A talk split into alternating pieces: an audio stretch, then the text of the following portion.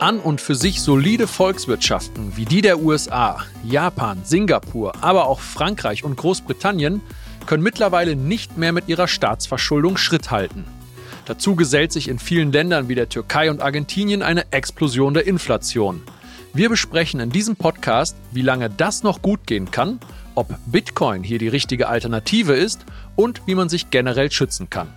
Und damit hallo und herzlich willkommen zu BTC Echo Invest, eurem Podcast rund um das Investieren in Bitcoin, Blockchain und Co. Heute ist Montag, der 29. Mai 2023. Mein Name ist Peter Büscher und bei mir ist der Mann, der inflationär viel Wissen teilt. BTC Echo Marktexperte Stefan Lübeck. Stefan, alten Schadflüsterer, wie ist die Lage in Berlin? Ah, ja, wie immer sonnig, kurz vorm Wochenende. Heute ist ja, wie du schon ansprachst, Freitag. Insofern freue ich mich auf ein verlängertes Pfingstwochenende, weshalb wir auch heute mal Freitag aufnehmen und nicht erst Montag. Genau, ein wichtiger Hinweis, da heute an Pfingsten, wenn ihr das hört, ein Feiertag ist, haben wir diese Folge bereits am Freitag, den 26.05. aufgezeichnet. Und damit zum Marktupdate. Stefan, wie haben sich Bitcoin und Co. seit Montag geschlagen? Ja, tatsächlich kommt Bitcoin weiter eher nicht voran. Nach, einem kurzen, nach einer kurzen Erholung auf 27.500 am vergangenen Dienstag, also ein Tag nach unserer letzten Aufnahme, rutschte der Bitcoin-Kurs ja bis Donnerstag dann um ja, rund 6% auf in der Spitze 25.850 ab. Und ja, jetzt kommt es aber tatsächlich heute Stand Freitagmittag äh, wieder zu einer leichten Erholung, zumindest aktuell rangieren wir bei knapp 26.500, haben aber da zumindest mal diese 27.000er Marke jetzt erstmal wieder aufgegeben. Und seit dem 11. Mai muss man aber dennoch sagen, das ist jetzt schon ja 14 Tage, ähm, oder 15 Tage, um es genau zu sagen, ähm, ja, bewegen wir uns mehr oder weniger unverändert in einer engen, in einer, einer engen Handelsrange. Und während der Nasdaq, das haben ja viele von euch tatsächlich auch mitbekommen, im Telegram auch heiß äh, diskutiert, durch den massiven Kurssprung von Nvidia nach, muss man dann doch sagen, phänomenalen, phänomenalen Quartalszahlen auf ein neues Jahreshoch zulegte und innerhalb eines Tages wohlgemerkt 200 Milliarden Marktkapitalisierung hinzulegte. Ähm, ja, und in der Folge dann auch Microsoft, Meta, AMD ebenfalls neue Jahreshöchstkurse erreichten. Ja, wirkt leider die andauernde Erholung des US-Dollar-Index DXY, der ebenfalls weiter gen Norden zieht, ähm, ja, immer noch für Gegenwind auf den Kurs von Bitcoin sowie Ethereum und anderen Kryptowährungen. Und interessanterweise, aber das mal so eingefügt, hatte ich gestern Abend dann gesehen, stiegen, und da, da wir ja letzte Woche auch die CME-Futures besprochen haben und was da so läuft mit den ganzen Long-Positionen, ähm, die Investitionen in die großen Bitcoin-Future sowie Spot-ETFs, der Future-ETF von ProShares und der Spot-ETF des kanadischen, also der kanadische Purpose ähm, Spot-ETF, laut Kaiko seit Dezember um 400 Millionen respektive 240 Millionen beim Purpose äh, Spot ETF ähm, US-Dollar in US-Dollar gerechnet weiter an. Also das in diese Investment-Vehikel kann man sie ja nennen, erfreuen sich somit unverändert großer Beliebtheit unter den Investoren auch am klassischen Markt. Ja, das ist ja ganz gut für unseren Crypto-Space. Und gucken wir dann einmal auf die sieben Tage Top-Performer seit Freitag. Äh, da ballert auf Platz 1 Maru Maru NFT mit 188 Prozent durch die Decke. Man kann sich von CoinGecko am besten den Kontrakt kopieren und den bei dexscreener.com eingeben, um mal zu gucken, wie lange dieses Projekt überhaupt am Markt ist, weil ganz ehrlich, Maru Maru NFTs klingt schon albern und ich kannte es vorher nicht. Das erste Lebenszeichen ist am 16. September 2022 sichtbar und seitdem hat dieser Token so um die 36.000 Prozent Gewinn eingefahren. Und da denkt sich jetzt jeder, ja, hätte ich doch damals investiert. Aber das ist alles immer viel leichter gesagt als dann auch getan und umgesetzt. Zum einen weiß ja niemand, ob so ein Projekt auch wirklich zündet. Und dann muss man den Kursverlauf, Kursverlauf auch erstmal aushalten, im positiven wie im negativen Sinne. Die ersten 1300 Prozent, die sind zwar nach 21 Tagen erreicht worden jetzt bei Maru Maru NFT, aber dann kam erstmal eine deutliche Durststrecke. Es ging 54 Prozent runter und erst nach 96 Tagen gab es dann wieder ein neues Allzeithoch. Dann war man ungefähr bei 4300 Prozent im Plus nach 132 Tagen. Dann folgte aber eine 60-prozentige Korrektur und 99 Tage Wartezeit bis zum nächsten Allzeithoch. Also das ging nicht stetig aufwärts, da waren einige Täler zu durchschreiten. Und hier muss man wie gesagt, auf der einen Seite natürlich die Verluste aushalten und nicht bei minus 50 Prozent die Flinte ins Korn werfen. Aber was viel öfter vernachlässigt wird, man muss auch die Gewinne mal aushalten können. Denn wenn man mit seinem Invest mal 10 oder mal 40 gemacht hat, dann juckt es in der Regel die meisten doch in den Fingern hier auch mal auszucashen. Denn niemand konnte garantieren, dass dann nochmal eine Verzehnfachung drin war. Und diesen Kontext, den sollte man immer beachten, wenn man sich gedanklich im Nachgang bei solchen Projekten rei ähm, reich rechnet. Das ist im Prinzip eigentlich reine Zeitverschwendung. Stefan, was hältst du denn von Maru Maru NFT? Also ich kannte das Projekt tatsächlich auch nicht. Ich habe es in den letzten paar Tagen gesehen, dass es auf einmal unter die Top 100 gehüpft ist. Ähm, ja, aber allgemein muss man sich da mal vor Augen halten, dass täglich tatsächlich x solcher Projekte gelauncht werden. Viele sind tatsächlich Rugpulls. Das heißt, äh, wenn man den Smart, wenn man keine Smart Contracts lesen kann, kann es sein, dass man in etwas investiert, wo man das Geld nicht mehr rausbekommt. Also ein kompletter Scam ist. Oder wenn man Glück hat, ist es nur ein Pump und Dump. Das heißt, man hat theoretisch zumindest eine Chance, dort Gewinn zu machen, wenn man dann ja mehr oder weniger den, den Kurs tagtäglich verfolgt, weil es auf einer Dex ist, kann man da ja auch keine Take Profit setzen oder einfach mal so einen Stop Loss reinziehen. Und äh, ja, bei ganz wenigen, in diesem Fall scheinbar bei Maru Maru, ist es dann die besagte Nadel im Heuhaufen, die, wenn man dann auch noch, wie du schon sagst, die Haltedauer richtig erwischt, zu exorbitanten Gewinnen führen können ähm, die leider zuletzt wieder viel zu hohen Gas-Fees in Ethereum, hatten wir ja auch besprochen in den letzten Folgen, ja. ähm, verteuern derartige Investment tatsächlich zusätzlich, sodass auch die Möglichkeit des, ich sag mal, Gießkannenprinzips mit vielen kleinen Käufen von vermeintlich tollen Meme-Coins und dergleichen äh, hier nur bedingt anwendbar ist muss man einfach sagen. Weil wenn ich äh, sagen würde, ich streue jetzt jeweils 10 Dollar irgendwo rein, um auf so ein Riesending ähm, zu hoffen, ich dann aber für jeden Kauf äh, zwischen 30 und 50, teilweise 70 Dollar investieren muss an Fees nochmal, dann macht es die Nummer eigentlich dann mehrheitlich dann doch unrentabel. Ja, sehe ich genauso. Gucken wir daher einmal auf die weiteren Plätze. Numero Due ist hier ein alter bekannter Render-Token. Den haben wir hier schon mehrfach besprochen. Hört euch die alten Folgen gerne an. Da hast du, Stefan, deinen Lieblingscoin ja schon mehrfach angesprochen. Ansonsten sehen wir da noch IOTA. IOTA hat 6,5% Kursplus an Land gezogen. Und das hat sogar einen triftigen Grund. IOTA hat nämlich einen Wettbewerb für digitale Spitzentechnologien gewonnen. Die werden zusammen mit der Digimark Corporation einen Entwurf für digitale Produktpässe, die nennen sich DPP, entwickeln. Und das erfordert die Anforderungen der EU-Initiative für offene Standards, dezentrale Architekturen und Barrierefreiheit. Das hat dann natürlich wieder Geld in ein Projekt fließen lassen, das ansonsten charttechnisch ziemlich den Bach runtergegangen ist. Im letzten Bullrun konnte IOTA das Allzeithoch von 2017 nicht annähernd erreichen und jetzt steht auch der Chart immer noch 92 Prozent unter dem Hoch vom April 2021. Im Monatschart liegt ein Abwärtstrend vor, im Wochenchart ebenso, im Tageschart nach meinem Dafürhalten auch noch. Die jüngste Aufwärtsbewegung scheint hier eher eine Korrektur im Abwärtstrend zu sein, die auch gerade an einen Widerstand rangelaufen ist. Aber Stefan, hast du hier vielleicht nicht noch ein bisschen Hopium für die in Deutschland sehr stark vertretene IOTA-Community? Naja, also aktuell kann sich der Tangle Coin, ist ja keine klassische Blockchain, sondern Tangle, zumindest leicht gegen den ja übergeordneten Konsolidierungstrend im Altcoin-Sektor stemmen. Und ja, im Bereich äh, 17,6 äh, Cent, also 0,176 US-Dollar, ähm, in den letzten Wochen oder in den letzten zehn Tagen dann erstmal einen Boden ausbilden ähm, zum Zeitpunkt der Aufnahme von diesem Podcast. Ähm, am Freitagmittag reicht IOTA tatsächlich ein neues 14-Tage-Hoch. Oh Wunder, oh Wunder. Und könnte seine Aufwärtsbewegung der letzten Wochen damit zumindest mal kurzfristig weiter fortsetzen. Und insgesamt muss man sagen, seitdem Dominik China irgendwann eine lange Zeit das Gesicht von IOTA endlich die Kontrolle abgegeben hat, scheinen die Entwickler da zumindest einen Schritt in die richtige Richtung gemacht zu haben.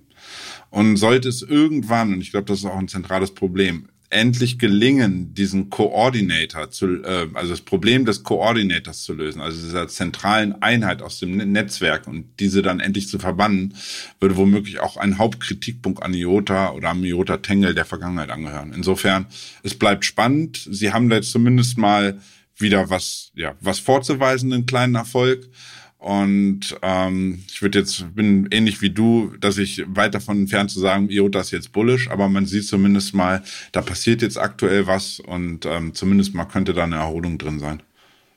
Ja, und der Chartbereich, in dem sich IOTA jetzt gerade befindet, der war ja bereits zweimal Ausgangspunkt für neue Höhenfliege. Auf geht's, Icarus, die Hoffnung stirbt zuletzt. Und an dieser Stelle noch ein Hinweis zum letzten Invest-Podcast. Ein Zuhörer hat uns darauf aufmerksam gemacht und schön, dass wir Zuhörer auf diesem Niveau haben. Und zwar hatten wir den DAX mit dem Nasdaq verglichen und festgestellt, dass der DAX ein neues Allzeithoch erklommen hat, der Nasdaq aber noch circa 16 Prozent unter seinem rangiert. Und hierzu muss man ergänzend sagen, dass der DAX ein Performance-Index ist, der auch die ausgeschütteten Dividenden beinhaltet. Der Nasdaq ist aber ein reiner Kursindex ohne solche Dividenden. Und wenn man das jetzt etwas fairer vergleichen würde, dann könnte man den DAX als Kursindex heranziehen. Diesen Chart gibt es auch.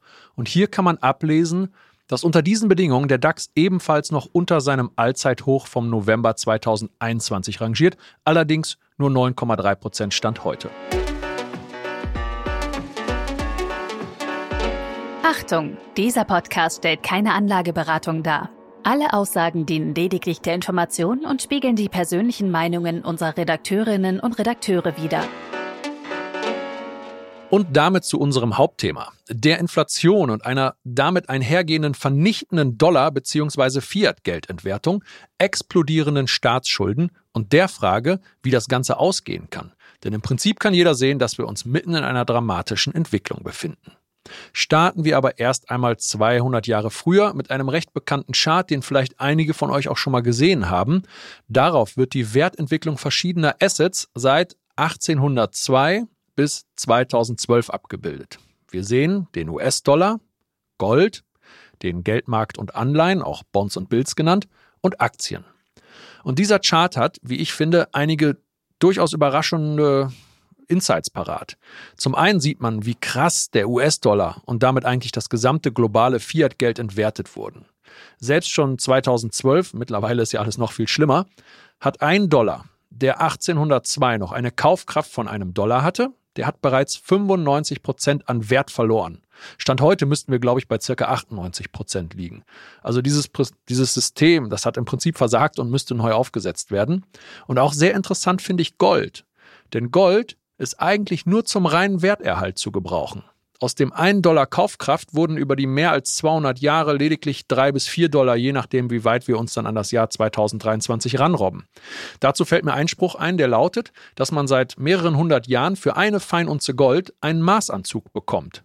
Also ich weiß jetzt zwar nicht, was Maßanzüge ums 19. Jahrhundert herum gekostet haben, aber aktuell mit 1953 US-Dollar pro Feinunze Gold, das klingt für mich logisch, das klingt nach einem Maßanzug. Anleihen und Geldmarkt haben da deutlich besser performt, aber wirklich spannend sind einfach die Aktien. Hier wurden aus einem Dollar über die 200 Jahre, aus einem Dollar sind eine Million Dollar geworden. Also das spricht eindeutig für Aktien als langfristiges Investment. Die längste Durststrecke, die war mal vom Allzeithoch 1929 bis 1954 dann einmal sieben Jahre von 1973 bis 1980 und noch einmal 2000 bis 2013, wenn man sich am SP orientiert. Und wenn man diese Täler ausgesessen hat, sieben Jahre, 13 Jahre, gut, 1929 bis 54 war ein bisschen heftiger, aber wenn man diese Täler ausgesessen hat, dann waren selbst für den Investor mit dem absolut schlechtesten Timing waren gute Gewinne drin. Und um jetzt zu Bitcoin zu kommen. Bitcoin hat seit seinem Beginn selbst die am besten performenden Aktien um Längen geschlagen. Seit 2010 kommt Gold auf 65% plus. Der S&P 500 kommt auf 277% plus und Bitcoin auf 44 Millionen und 573.000 Prozent. Also der ist allen total davon gelaufen.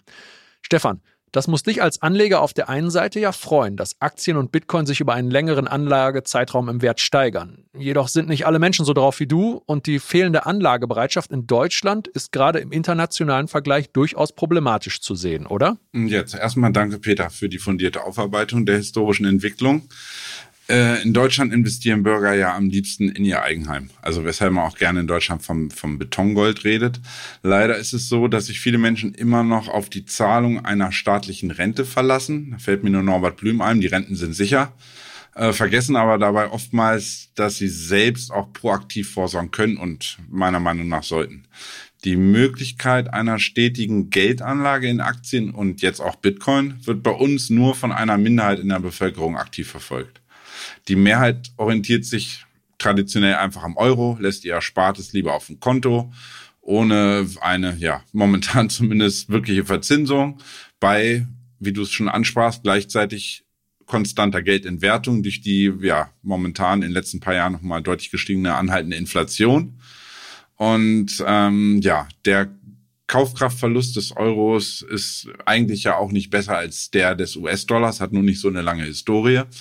Und äh, gerade die Explosion der Inflation in den letzten Jahren ist ausgenommen vom zwischenzeitlichen Inflationsanstieg Anfang der 70er Jahre, als wir eh schon mal auch damals in Deutschland mit in der und als wir noch die deutsche D-Mark hatten oder in den USA ähm, so hoch wie seit dem Zweiten Weltkrieg eigentlich nicht mehr. Ja, kein gutes Zeichen. Und gucken wir uns direkt noch weitere schlechte Zahlen an, wo wir schon mal dabei sind.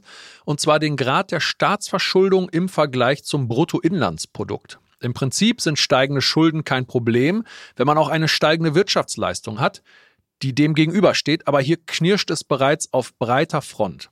Die USA lagen bis 2012, 2013 mit ihrem GDP, also deren BIP nennt sich GDP, Gross Domestic Product, lagen die immer über der Verschuldung. Seit zehn Jahren aber galoppieren die Schulden mit zunehmendem Tempo davon. Aktuell liegen sie bei circa 129 Prozent des GDP. Kanada kommt auf 113. Japan ist Spitzenreiter unter den Industrienationen mit stolzen 264 Prozent. Venezuela im Vergleich hat 241, der Sudan sogar auch nur 182 dazu im Vergleich. Singapur kommt auf 160 Prozent und das Vereinigte Königreich auf 101 Prozent. Aber auch der Blick nach Europa sollte in Bescheidenheit erfolgen, denn Griechenland kommt auf 171 Prozent Schulden im Vergleich zum BIP. Italien, Spanien und Portugal folgen bekannterweise und sogar Frankreich liegt bei 112 Prozent. Deutschland ist mit 66 Prozent dagegen noch sehr solide. Alle diese Daten beziehen sich auf Dezember 2022. Quelle ist tradingeconomics.com. Aber wie man es dreht und wendet, die Schulden steigen fast überall zunehmend schneller als die Wirtschaftsleistung. Stefan, wie lange kann das noch gut gehen? Ähm, ja, Peter, das Problem der Staatsverschuldung wird tatsächlich immer unterschätzt, gerade weil es uns in Deutschland als einer der reichsten Wirtschaftsnationen äh, verhältnismäßig gut zu gehen scheint. Ähm, schaut man, wie angesprochen, jedoch nach Japan, hat die enorm hohe Staatsverschuldung zu einer stetigen Verarmung der Bevölkerung geführt also konnten wir in Deutschland während der Boomzeit vor Corona den Verschuldungsgrad zumindest auf einem stetigen Niveau halten. Man hat ja mal gesagt, die, die schwarze Null steht unter Schäuble damals. Und Deutschland musste lange Zeit sogar für neu aufgenommene Schulden tatsächlich weniger zurückzahlen als die Höhe des bei Gläubigern aufgenommenen Kreditvolumens. Hat sich das Blatt in den letzten zwei Jahren dann deutlich gedreht. Die Ausgabenseite entfernt sich zunehmend von der Einnahmenseite und das, obwohl wir als Bürger schon eine hohe Steuerlast in Deutschland tragen. Es gibt ja durchaus Länder, wo die Steuerlast bedeutend niedriger ist. Ja, wir sind, wir sind, glaube ich, auf Platz zwei weltweit und nur Belgien liegt noch vor uns.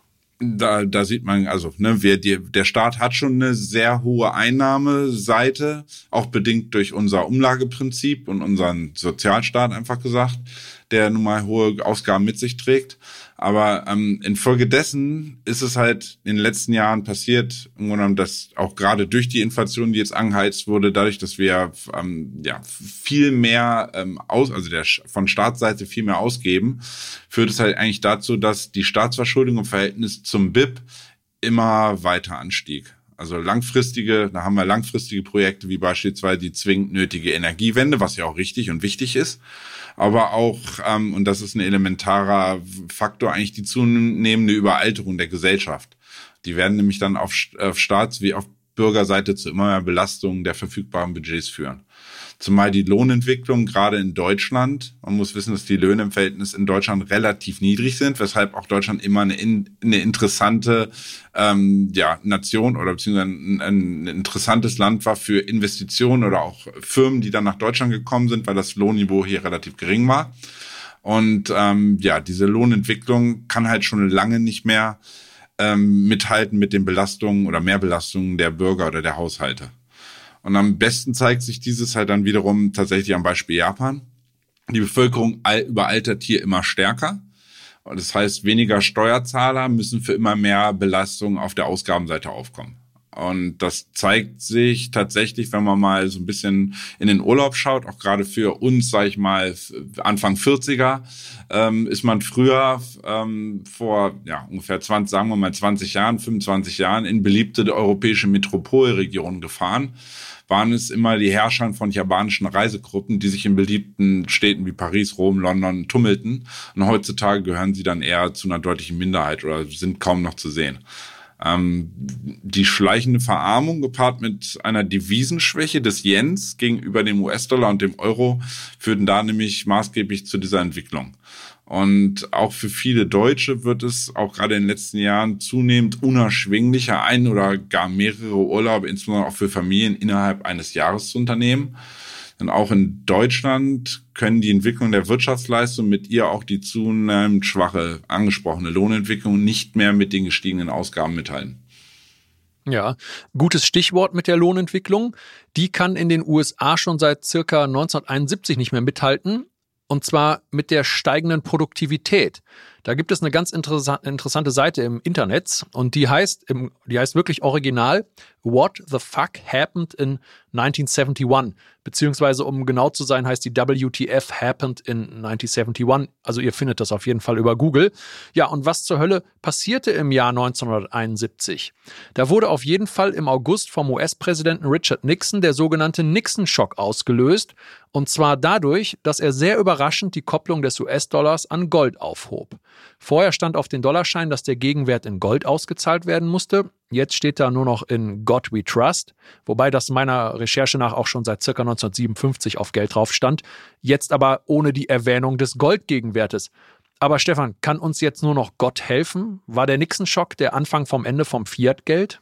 Ja, korrekt, Peter. Also der Goldstandard war die Grundlage des internationalen Währungssystems von den ja, ungefähr 1870er Jahren bis zu den frühen 1920er Jahren dann setzte es aus und dann nochmal von den späten 1920er Jahren bis 1932. Dann kam genommen ja Vorkriegszeit und Zweiter Weltkrieg und dann nochmal ähm, kurz vor Kriegsende von 1944 bis 1971, als dann im Endeffekt die Vereinigten Staaten durch Nixon einseitig die äh, Konvertierbarkeit des US-Dollars beendeten zu Gold und äh, damit effektiv auch das Bretton Woods-System ja, genommen abgeschlossen war oder nicht mehr, nicht mehr griff. Ja, beerdigt. Und das sorgte damit für eine, tatsächlich für eine weitere Beschleunigung. Du hast ja schon angesprochen, wir hatten das vorher schon eine stetige Geldentwertung, aber das führte dazu, dass dann nochmal die Beschleunigung äh, dieser Abwärtsspirale deutlich, ja, anzog, muss man einfach sagen.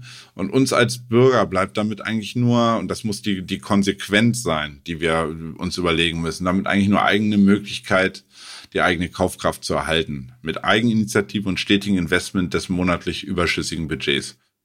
Oh, da muss man erstmal monatlich überschüssiges Budget haben. Aber das ist richtig. Ich denke, Sparpläne ab 25 Euro kann man überall anlegen. Das ist korrekt. Und vielleicht auch, dann lass es nicht monatlich sein, dann lass es sein, wenn man, ich weiß nicht, teilweise das 13. Gehalt bekommt oder äh, man Urlaubsgeld bekommt, wie auch immer. Man hat mitunter hoffentlich äh, mehrheitlich noch möglich irgendwo mal Geld, was man vielleicht ähm, auch durch sozusagen ja, effizientes oder gut, äh, etwas sparen vielleicht mal beiseite legen kann und das im Endeffekt dann wieder investiert am, am Finanzmarkt. Dafür muss tatsächlich aber, und das ist in Deutschland so ein bisschen das Problem, ähm, erstmal eine, eine Art Investmentkultur Einhalt finden und entstehen, wie sie tatsächlich, tatsächlich in den USA deutlich stärker vorhanden ist als bei uns.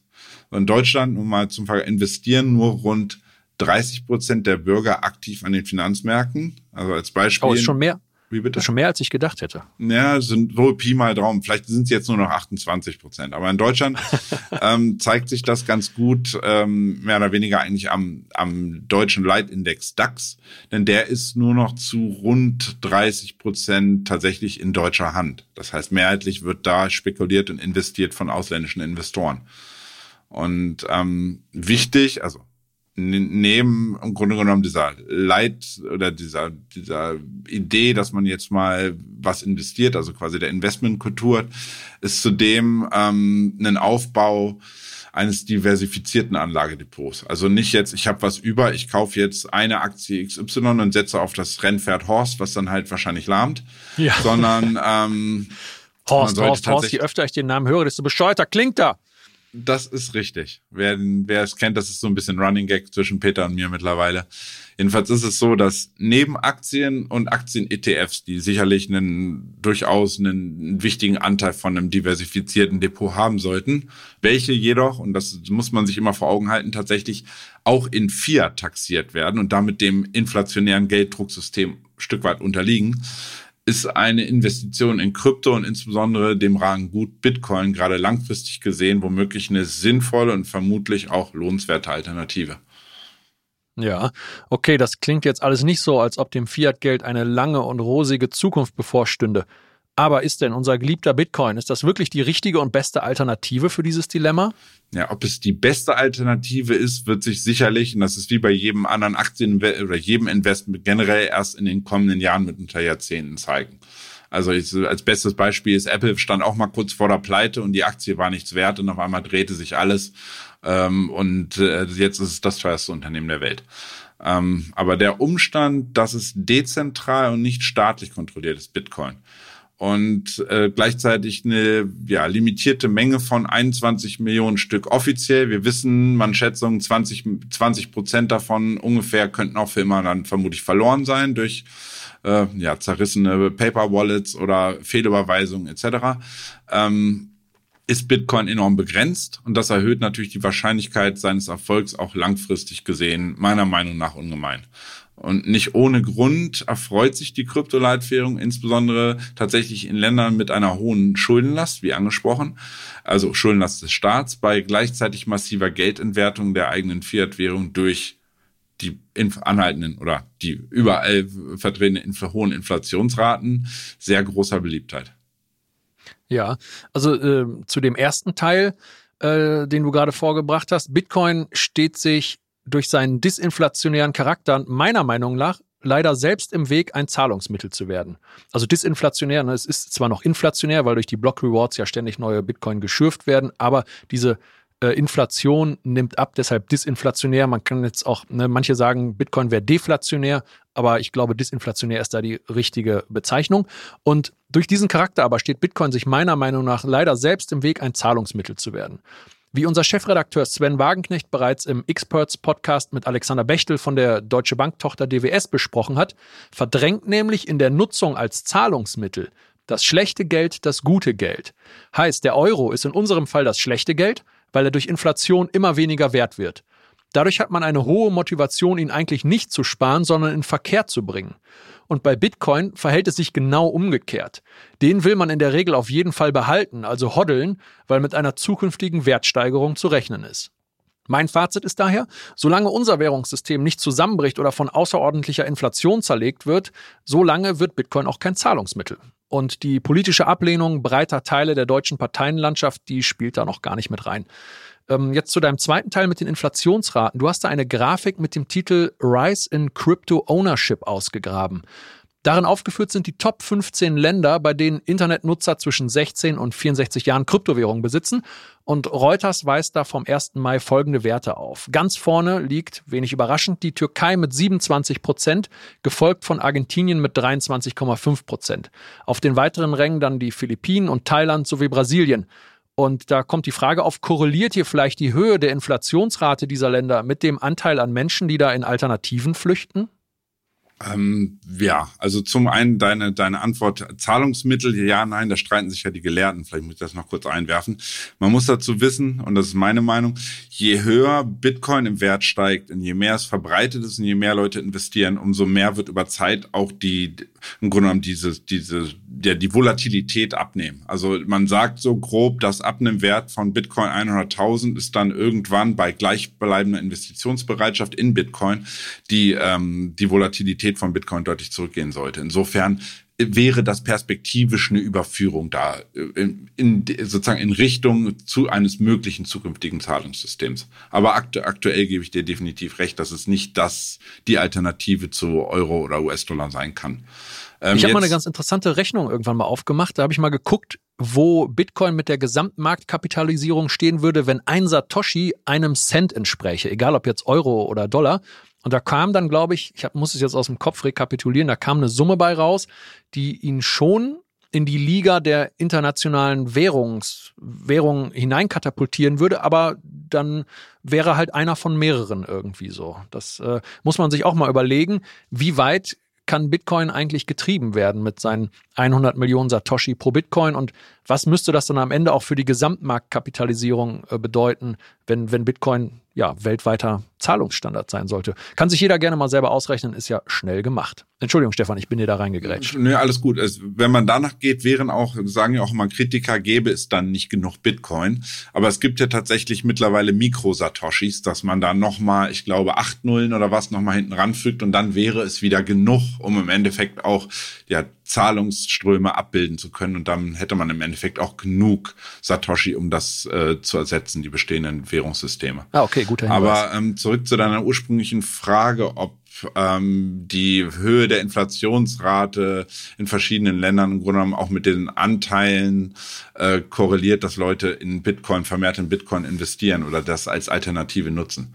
Also definitiv wissen wir von der Türkei, dass die türkische Lira ja, gegen, äh, wegen der anhaltenden hohen Inflation in den letzten Jahren massiv im Wert gefallen ist. Also ähm, Lira gegen US-Dollar, Lira gegen Euro, die steht überall am All-Time-Low, um das mal so zu sagen.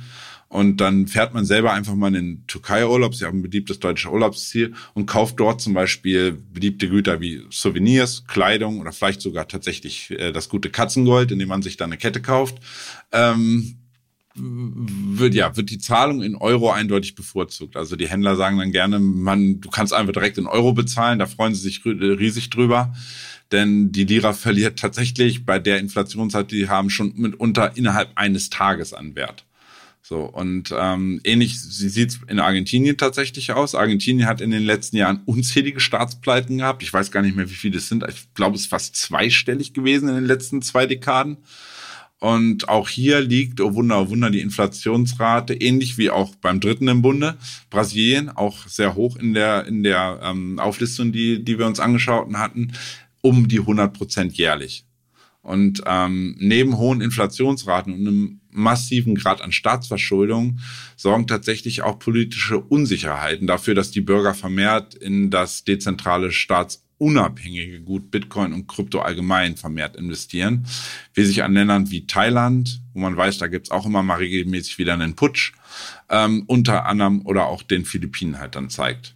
Und zwar wissen wir seit dem Anstieg der Inflationsraten weltweit in den letzten Jahren, dass sich Bitcoin zumindest für uns im Westen nicht als ähm, die Alternative zur Absicherung gegen steigende Verbraucherpreise eignet, aber gerade in krisengeschüttelten Regionen, die wir ja gerade angesprochen haben, scheinen die Bürger aber sehr wohl Bitcoin als Alternative zum eigenen lokalen Fiat System verwenden zu wollen oder zu bevorzugen. Vermutlich wohl auch, um der Gefahr einer staatlichen Enteignung äh, mitunter zu entgehen, was es ja auch schon häufiger mal der Fall war. Und abgesehen von diesen volkswirtschaftlichen, politischen Risiken, das ist so die eine Gruppe der Investoren oder der Länder, wo vermehrt oder Bitcoin beliebt ist, sagen wir mal so rum, führt auch ein hoher Nutzungsgrad neuer technologischer Entwicklung zu einem ja, starken oder hohen Besitzanteil äh, und einem dementsprechenden Investitionsbereitschaft in das digitale Gold. Und womöglich, um darauf zurückzukommen, zu zukünftig vorstellbare alternative Bezahlsystem Bitcoin. Dies beweisen nämlich die hohen Werte an Besitzern aus tatsächlich unseren Nachbarn in den Niederlanden, Indien, auch sehr tech-affin, Malaysia und auch Singapur. Das sind ja auch so in, in Südostasien tatsächlich ähm, Technologiehochburgen. Ja, okay. Allgemein stehen uns da spannende Zeiten bevor. Und meine Meinung ist, dass so ziemlich alle Staaten ein großes Interesse daran haben, ihre Schulden, die sie sonst wahrscheinlich niemals werden zurückzahlen können, durch Inflation zu lösen. Und wer da auf Fiat-Geld setzt, könnte am Ende zu den Verlierern gehören. Besitzer von Sachwerten gehen aus solchen Szenarien in der Regel als Gewinner hervor. Und generell sollten wir Bürger den Politikern nicht die Lösung solcher gravierender Probleme überlassen. Wir sollten uns da meiner Meinung nach so gut es geht einbringen und Mitspracherecht einfordern. Bin ich voll Und damit dir. kommen wir. Da bist du bei mir. Okay. Und damit kommen wir zum Ausblick auf die laufende Woche. Vorher aber noch der Hinweis, dass wenn ihr Fragen, Wünsche und Anregungen zu unserem Podcast habt, dann schreibt uns gerne auf Spotify, YouTube oder wo auch immer einen Kommentar und lasst uns gerne eine positive Bewertung da. Herzlichen Dank an dieser Stelle an Kryptolani, Mr. Natural Awesome, Soul Surfer und Andy Konier für die netten Kommentare auf YouTube. Das macht uns trotz der geldpolitischen Misere gute Laune. Und damit kommen wir dann gut gelaunt zum Ausblick auf die kommende Woche und die wichtigsten Termine. Stefan, was hast du da für uns in petto? Ja, wir haben erstmal zur Wochenmitte äh, neue Inflationsdaten am Dienstag, also kommenden Dienstag, ähm, und der EU am Mittwoch. In der zweiten Wochenhälfte wandert dann der Blick dann wie, oh Wunder, Wunder, wieder in die USA. Da kommen mit dem monatlich erscheinenden NFP-Report, also der die Entwicklung der Produktivität außerhalb der Landwirtschaft beschreibt, sowie neuer Daten zur Arbeitslosenquote, ähm, eigentlich der US-Jobmarkt wieder in den Fokus der Investoren. Okay, vom US-Jobmarkt, was könnte das für den Kryptomarkt bedeuten? Also zunächst mal Inflationsdaten. Die Inflationsdaten aus dem Euroraum zeigen den Anlegern sowie den Währungsrötern um Frau Lagarde erstmal, ob die hawkische Zinspolitik der EZB ähnlich wie in den USA langsam mal Früchte trägt. Ähm, Beispiel ist nämlich, oder Negativbeispiel ist tatsächlich das Vereinigte Königreich ähm, also UK. Ähm, hier scheint dies nämlich nicht so richtig der Fall zu sein. Die haben zwar auch die Zinsen, die Leitzinsen immer weiter hoch, hochgezogen, liegen ungefähr auf dem Niveau der EZB. Aber hier stiegen tatsächlich die Verbraucherpreise wieder erwarten. In der Vorwoche kamen die neuesten Zahlen nämlich wieder deutlich an. Und ähm, nur mal so, um damit man mal ein Gefühl dafür kriegt. Bewohner der Insel kämpfen unverändert mit massiven Preissteigerungen. Zum Beispiel jetzt der Preis von Zucker im 12-Monats-Vergleich um 47 Prozent. Gut, man sollte vielleicht eh weniger Zucker konsumieren. Aber auch Grundnahrungsmittel wie Eier im Durchschnitt um 37 Prozent, Milch um 33 Prozent und auch das Kilo Kartoffeln ist im 12-Monats-Vergleich um 28 Prozent im, im Preis gestiegen. Okay, das ist mal ganz interessant, der Blick in die Nachbarländer. Ne? Nicht nur wir in Deutschland müssen jammern, sondern auch den anderen geht es da nicht so viel besser. Richtig. Und dann für Deutschland rechnen die Experten ebenfalls wieder mit leichten Anstiegen der Verbraucherpreise. Im Jahres tatsächlich wie auch im Monatsvergleich, hatte ich gerade nochmal schnell geschaut. Es liegt wieder, man schätzt jetzt für den abgeschlossenen Monat Mai wieder mit etwas angestiegenen Verbraucherpreisen. Und für Europa insgesamt wird dann im Jahresvergleich ja, mit einem unveränderten Wert von sieben Prozent gerechnet, oder was natürlich nach wie vor viel zu hoch ist. Wir hatten letzten Monat auch genau 7,0 Prozent. Das heißt, das dürfte Frau Lagarde mal überhaupt nicht gefallen. Und ähm, bezogen auf die US-Arbeitsmarktdaten am Freitag ähm, geben sich in, indes da dann auch, und das ist auch für den Cryptospace wichtig, äh, Hinweise womöglich, ob sich die US-Wirtschaft weiter besser als die in Europa und im Vergleich auch zu Deutschland halten kann. Ähm, das BIP deutet da zumindest vor, vorerst darauf hin. Wir haben nämlich tatsächlich in Deutschland per Definition seit vergangenem Donnerstag für euch, also für uns gestern, für euch, wenn ihr es hört, am vergangenen Donnerstag, offiziell nun eine Rezession, da das Bruttoinlandsprodukt zweimal in Folge zurückgegangen ist, um einmal minus 0,5 Prozent und einmal minus 0,3 Prozent. Und die USA zeigten da, die Daten kamen da ebenfalls äh, am gestrigen Donnerstag, ähm, einen Wert von plus 1,3 Prozent, lag zwar auch unter den Erwartungen von 1,6 Prozent, aber immerhin haben die in den USA noch leichtes Wachstum.